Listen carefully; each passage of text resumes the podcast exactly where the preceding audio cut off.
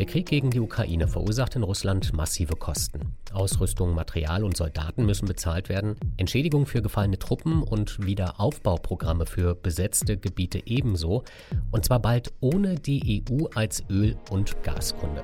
Im Haushalt für die kommenden Jahre tauchen diese Probleme aber kaum auf. Darum geht es in dieser Folge von Wieder was gelernt. Abonnieren Sie den Podcast gerne überall, wo es Podcasts gibt. Ab sofort auch als Push-Mitteilung in der NTV-App. Wir freuen uns immer über Kommentare und natürlich auch Bewertungen. Ich bin Christian Hermann. Hallo und herzlich willkommen.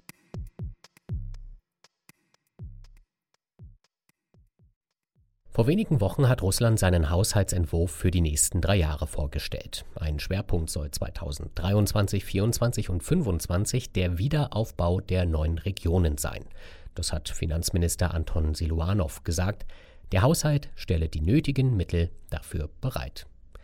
Mit den neuen Regionen sind die annektierten Gebiete der Ukraine gemeint. Tatsächlich aber werden Kherson, Donetsk, Luhansk und Saporischia aber anders als die Krim mit keinem Wort im russischen Haushalt erwähnt.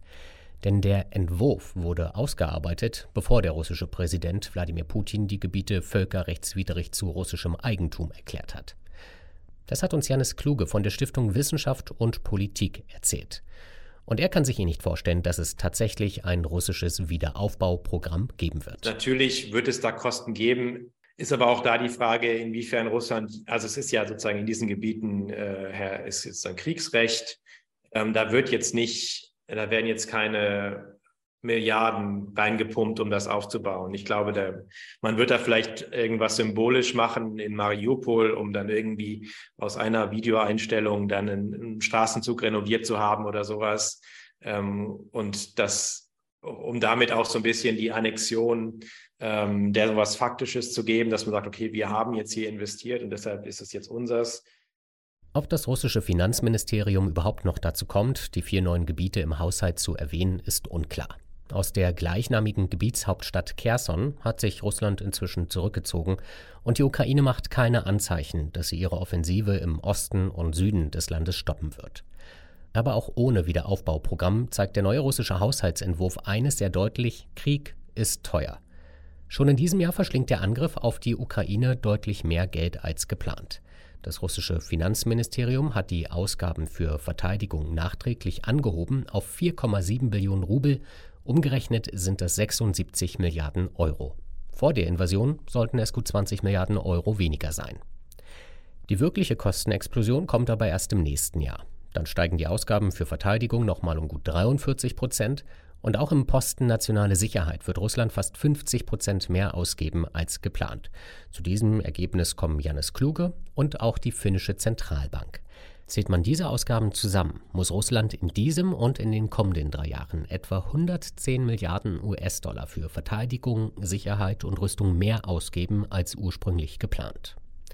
Möglicherweise ist es sogar noch viel mehr, denn in Russland werden die Haushaltsentwürfe nachträglich immer wieder angepasst. Der Entwurf hat keine große Verbindlichkeit, hat uns Janis Kluge gesagt. Er hält es außerdem für möglich, dass die russische Regierung schon jetzt mit viel höheren Kosten plant.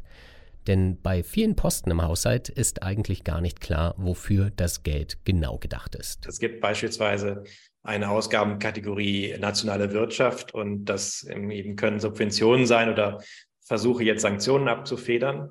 Es kann aber auch sein, dass das Geld ist, was an die Rüstungsindustrie geht, um eben da Kapazitäten aufzubauen. Das heißt, letztlich auch dort im Krieg dient. Ähm, und ich glaube, dass wir auch innerhalb der Ausgabenkategorien ein deutliches Umschichten äh, von Ausgaben, die vorher vielleicht zivil langfristige Investitionen betrafen, äh, in Kriegsausgaben gibt. Ein anderer großer Kostenfaktor fehlt sogar noch ganz in der Planung neben dem Wiederaufbau. Die Mobilisierung. Gut 300.000 weitere Reservisten sollen für Putin an der Front in der Ukraine kämpfen.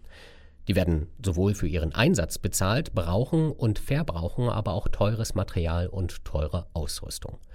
Anders gesagt, solange die Männer an der Front kämpfen, sind sie eine Belastung für die russische Wirtschaft. Auch weil sie in dieser Zeit als Arbeitskräfte fehlen und mit ihrem Tod dann auch noch als Steuerzahler. Ihre Familien erhalten dann sogar noch eine Entschädigung. Das können angesichts der vermuteten Opferzahlen von etwa 100.000 Soldaten gewaltige Summen sein, die sich bisher nicht im russischen Haushalt wiederfinden. Wenn ein russischer Soldat stirbt, dann hat die Familie Anrecht auf eine Einmalzahlung, die sehr hoch ist. Ähm, ich meine, es waren sieben Millionen Rubel.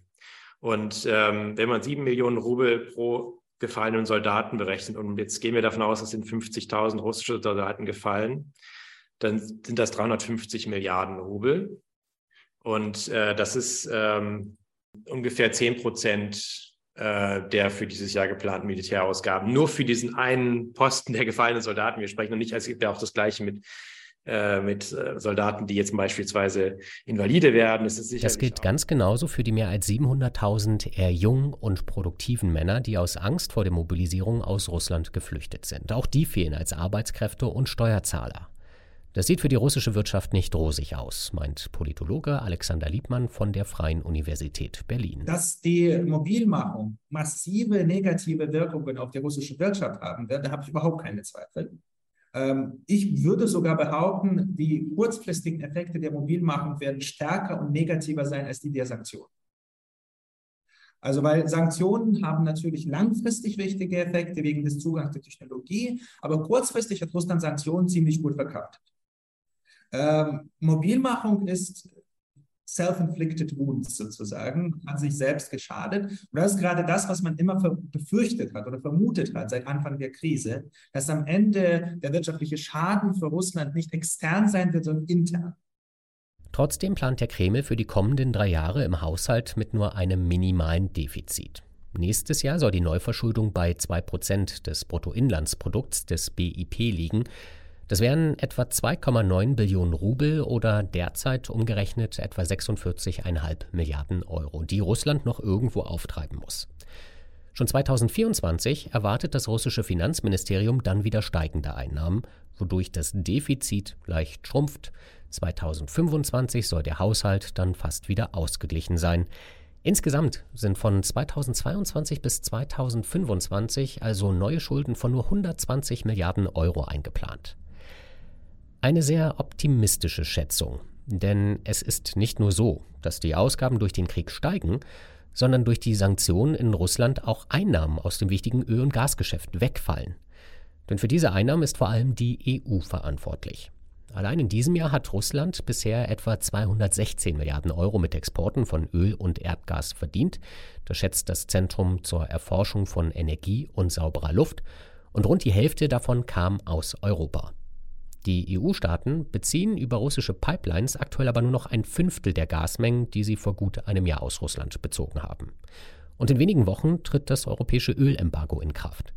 Und trotzdem geht das russische Finanzministerium davon aus, dass die Einnahmen im kommenden Jahr nur um 6% sinken werden. Alexander Lippmann kann sich nicht erklären, wie das funktionieren soll. Man geht nach wie vor davon aus, dass man äh, große Einnahmen aus Erdöl- und Erdgasexporten haben wird. Da gibt es sehr viele Unsicherheiten. Erstens, was man überhaupt exportieren wird. Äh, Sie wissen ja, es tritt bald europäisches Ölembargo in Kraft. Und äh, was die asiatischen Länder nehmen, ist eine für mich eine sehr, sehr schwierige, auch, schwierige Frage, weil da müssen wir von, äh, äh, von, von, indirekten Effekten reden.